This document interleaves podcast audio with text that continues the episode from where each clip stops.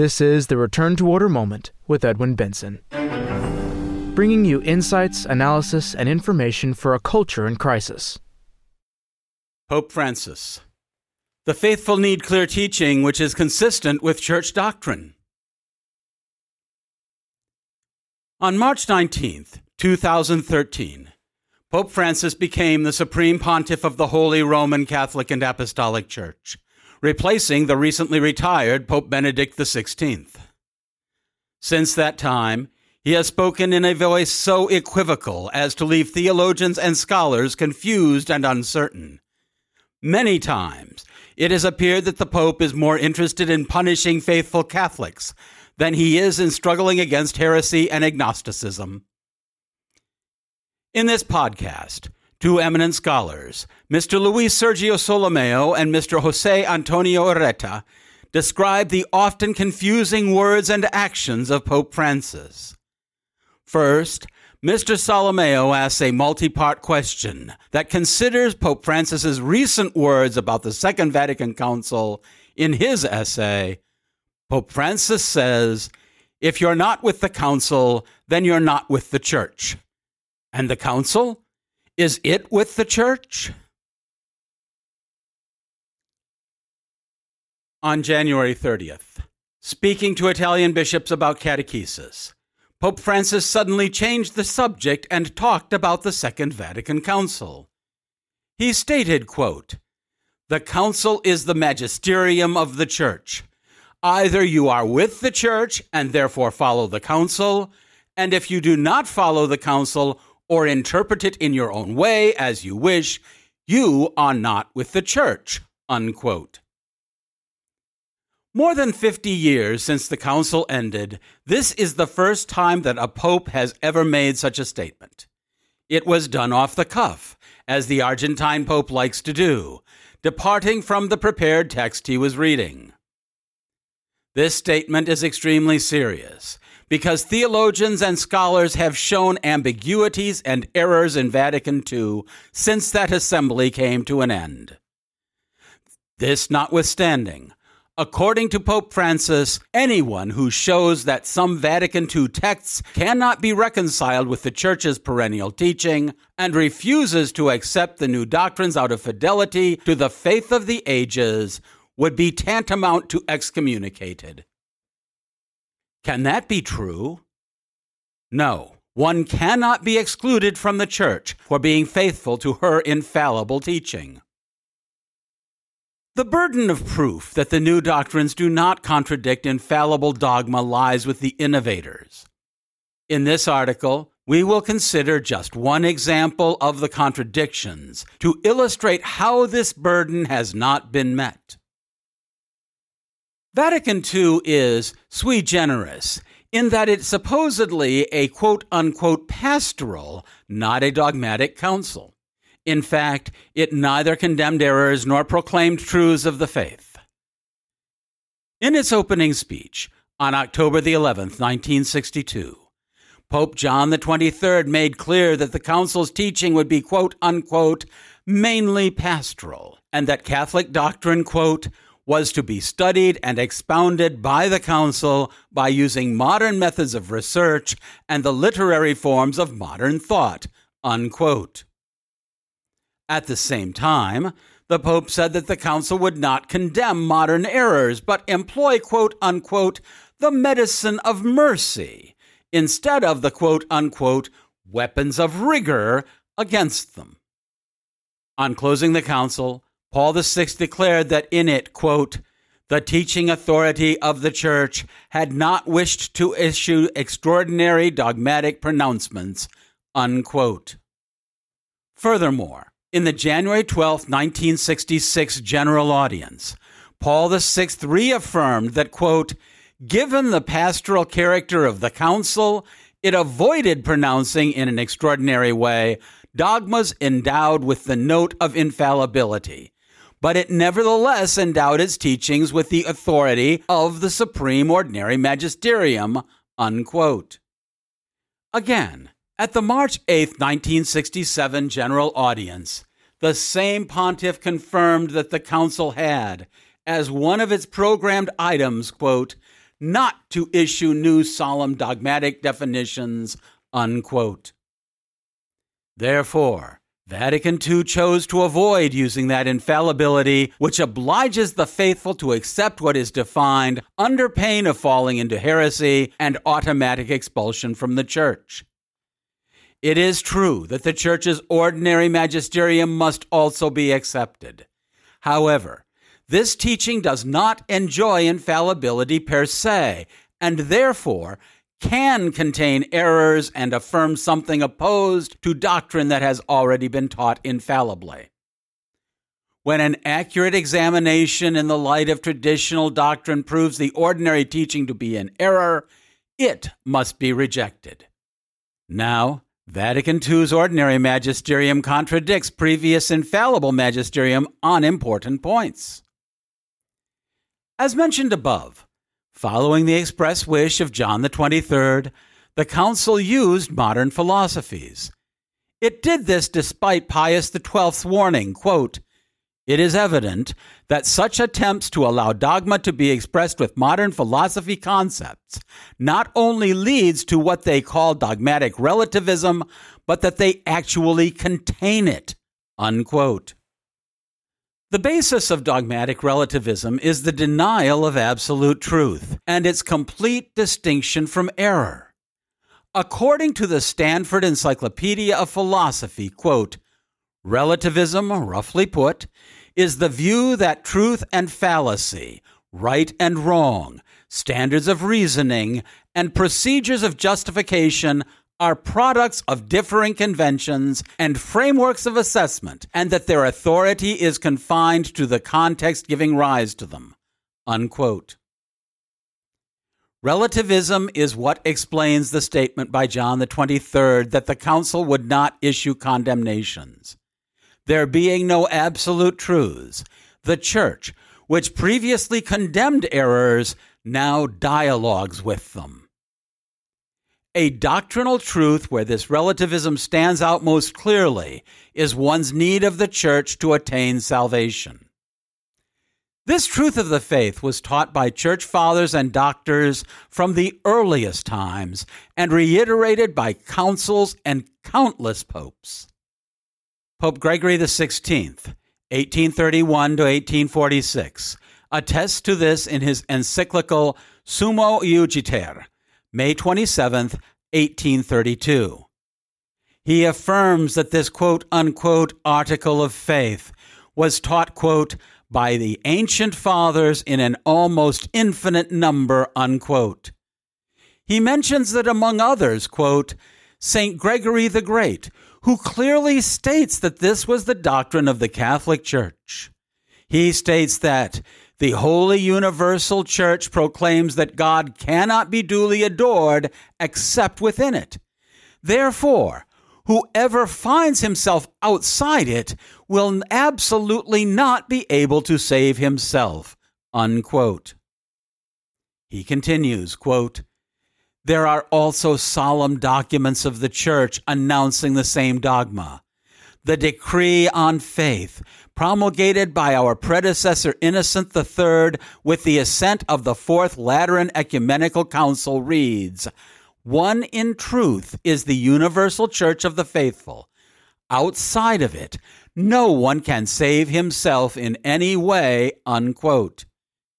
He adds, quote, Finally, the same dogma is found expressly in the professions of faith proposed by the Apostolic See. Unquote.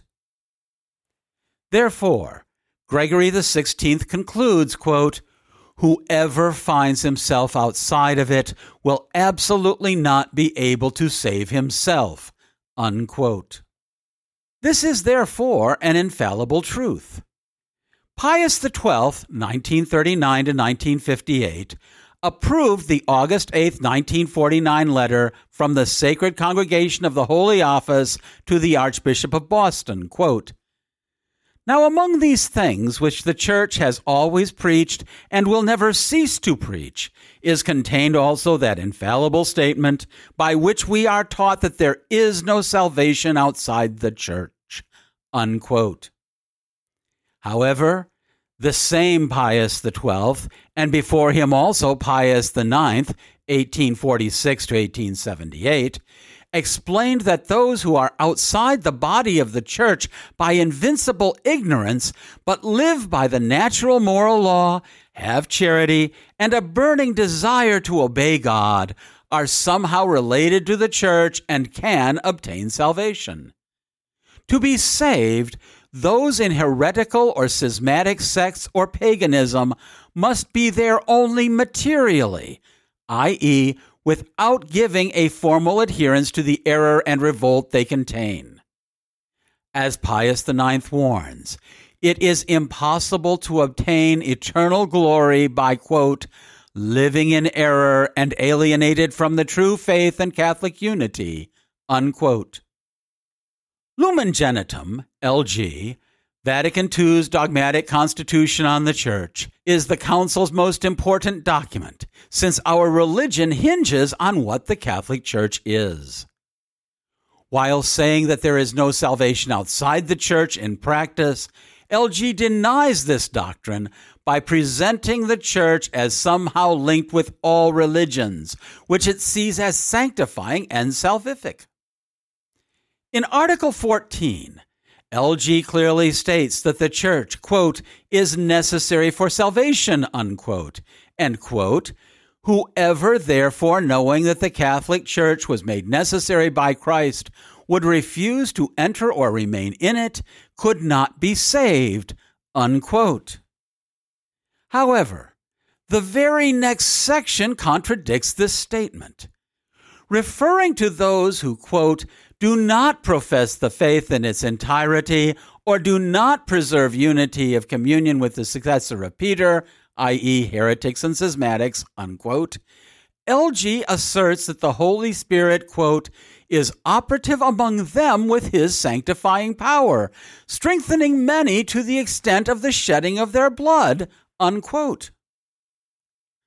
Unitatis Reintegratio the Council's decree on ecumenism goes even further by claiming that the Holy Spirit acts not only on individuals in the state of invincible ignorance, but does so through churches separated from the Catholic Church. Indeed, it says, quote, it follows that the separated churches and communities as such the Spirit of Christ has not refrained from using them as a means of salvation which derive their efficacy from the very fullness of grace and truth entrusted to the church. Unquote. If people can sanctify themselves and even become martyrs outside the church, and if heretical and schismatic sects can serve as quote unquote means of salvation, what remains of the doctrine that there is no salvation outside the church? It becomes a meaningless, vacuous formula. Nevertheless, this new conception in LG contradicts church magisterium as clearly stated by the Council of Florence. Quote, the Council, it fully believes, professes, and proclaims that those not living within the Catholic Church not only pagans, but also Jews and heretics and schismatics cannot become participants in eternal life, but will depart into everlasting fire which was prepared for the devil and his angels. Matthew chapter 25, verse 41 unless before the end of life the same have been added to the flock, and that the unity of the ecclesiastical body is so strong that only those remaining in it are the sacraments of the church of benefit for salvation, and do fastings, almsgiving, and other functions of piety and exercises of Christian service produce eternal reward, and that no one, whatever almsgiving he has practiced, even if he has shed blood for the name of Christ, can be saved, unless he has remained in the bosom and unity of the Catholic Church. Unquote. Pius XII teaches that the Holy Spirit does not sanctify outside of the Church. Quote, Finally, while by His grace He, the Holy Spirit, provides for the continual growth of the Church, he yet refuses to dwell through sanctifying grace in those members that are wholly severed from the body. Unquote. The Holy Spirit grants people graces of conversion to give up error and join the church because, in the present order, that is, after Jesus consummated the redemption and founded his church, sanctifying graces are given in function of the church. As the Jesuit theologian Ludovico Lercher emphasizes, quote, in the present order, no supernatural grace is given except in order to the church of Christ. For this reason, the Holy Spirit impels and helps men to come to the knowledge of the truth and then be incorporated as members of the church. Unquote. In Article 16, LG says that the church is quote unquote related with the Jewish people. Quote, from whom Christ was born according to the flesh, and that it remains most dear to God. Unquote. Nostra Aetate, the Council's declaration on the relation of the Church with non Christian religions, says that the Jewish people who received the Old Covenant remain beloved by God because of the patriarchs, and that, quote, the spiritual patrimony common to Christians and Jews is thus so great, unquote. Yet, between the Old Testament people of Israel and present day Judaism, there was a rupture represented by the rejection of Jesus Christ, the very reason for God's promise and covenant with the Jewish people. In his encyclical Mystici Corporis Christi, Pope Pius XII states, quote, By the death of our Redeemer, the New Testament took the place of the Old Law, which had been abolished. Unquote. Further ahead, he states that, quote, On the cross, then, the Old Law died, soon to be buried and to be a bearer of death. Unquote. LG goes on to say that the, quote, plan of salvation also includes the Muslims, who, professing to hold the faith of Abraham, along with us adore the one and merciful God. Unquote. How is it possible for Christians to worship together with Muslims a God who, for us, is Trinitarian, Father, Son, and Holy Spirit, three persons in one God, and for them is Unitarian? How can we worship with them when they regard the blessed Trinity as polytheism that the sword must exterminate? LG explains that those who do not know the gospel through no fault of their own can also attain salvation. That is possible, as we have seen, when they are merely passive infidels who practice the natural moral law and by an act of love for God are linked to the church, quote unquote, by desire. LG goes on to state that the necessary help for salvation is also received by those who, quote, without blame on their part, have not yet arrived at an explicit knowledge of God, therefore atheists, but who, with His grace, strive to live a good life. Whatever good or truth is found amongst them is looked upon by the church as a preparation for the gospel. Unquote. LG's doctrine on the church completed by Unitatis Reintegratio on Ecumenism and Nostra Aetate on dialogue with non Christian religions, did not remain in the abstract but was put into practice. One of the many examples of this was the interreligious gathering at Assisi on October 27, 1986. It saw the presence of 32 Christian and 11 non Christian groups. Christian and pagan prayers were said and ceremonies held. In practice, many post conciliar events have denied the dogma that there is no salvation outside the church.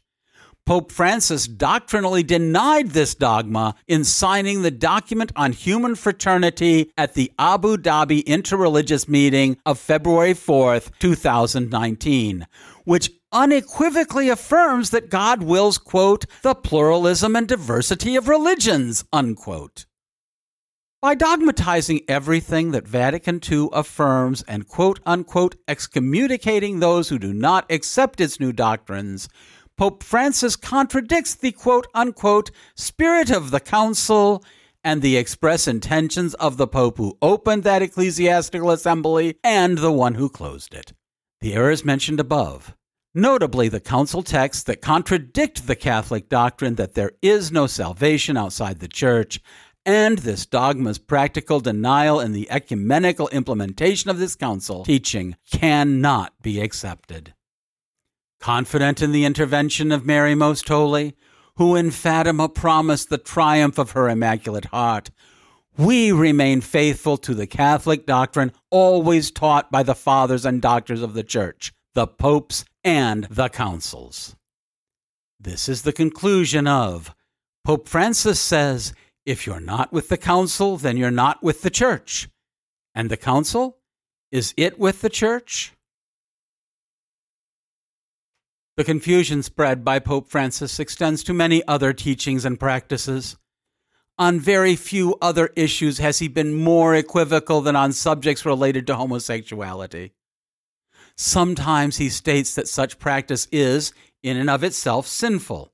On other occasions, he appears to tolerate them in ways that are inconsistent with his role as head of Holy Mother Church. Mr. Jose Antonio Ureta asked for clarity in his essay, Let Pope Francis Speak Out. For months, there have been increasing news reports of Catholic prelates speaking out in favor of ceremonies blessing same sex union. Two of the most recent such statements come from the recently appointed Archbishop of Dublin, Ireland, and the Bishop of Mainz, Germany. Both hypocritically added that they support these ceremonies as long as they do not convey the impression of a wedding. For his part, Pope Francis has spoken out for the legal recognition of same sex unions, but nothing about eventually giving these unions a religious blessing. Now, a scandalous event in his native Argentina no longer allows the pontiff's cautious silence to linger. The Argentine newspaper La Voz reports that on February 6th, a male and a quote unquote transgendered man, acting as a woman, got married in the church, quote, during a religious ceremony with all the traditional trappings of Catholic worship, unquote. The ceremony was held at the parish of Our Lady of Merced, located in the Tierra del Fuego provincial capital. Severely aggravating circumstances make this act particularly symbolic. 1. The contracting parties are two prominent figures in the provincial government. One is the province's Secretary of Education, and the other is the Undersecretary for Diversity. 2. The provisional governor and several cabinet members participated in the ceremony. 3. Also present was the former governor, under whose mandate in 2009 the first same sex quote unquote marriage in Latin America was celebrated. 4. The religious act was officiated by the parish priest and not a secondary or unknown priest. Fifth, both the parish and the priest are run by the Salesians, the leading religious congregation in Tierra del Fuego. Thus, the church is a central and important building in the capital.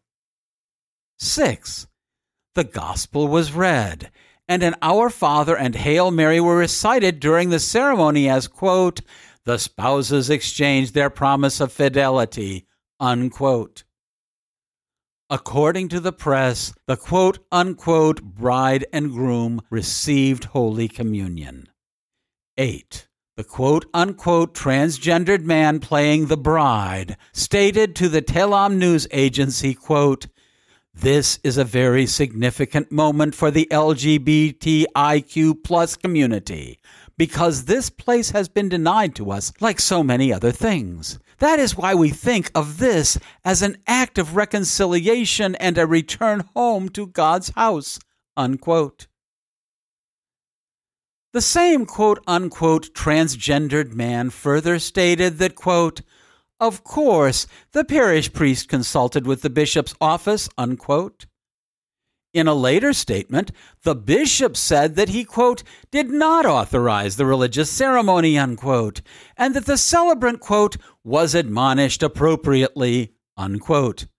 However, the bishop cryptically added that, quote, While we accompany all people without exception to their legitimate desire to receive God's blessing, we note that in this case there was no sacrament of marriage as the Church believes and upholds.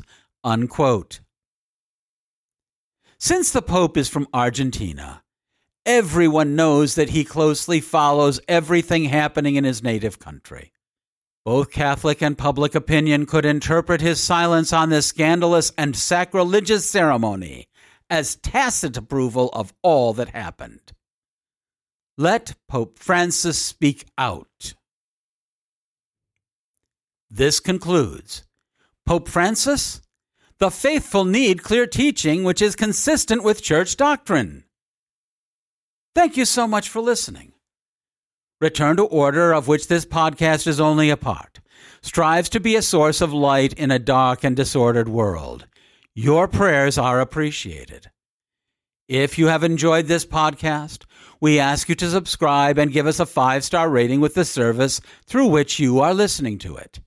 Increased subscriptions and high ratings mean that more people will be directed to the return to order moment when searching for new podcasts. So, by rating us, you can help Return to Order be more effective.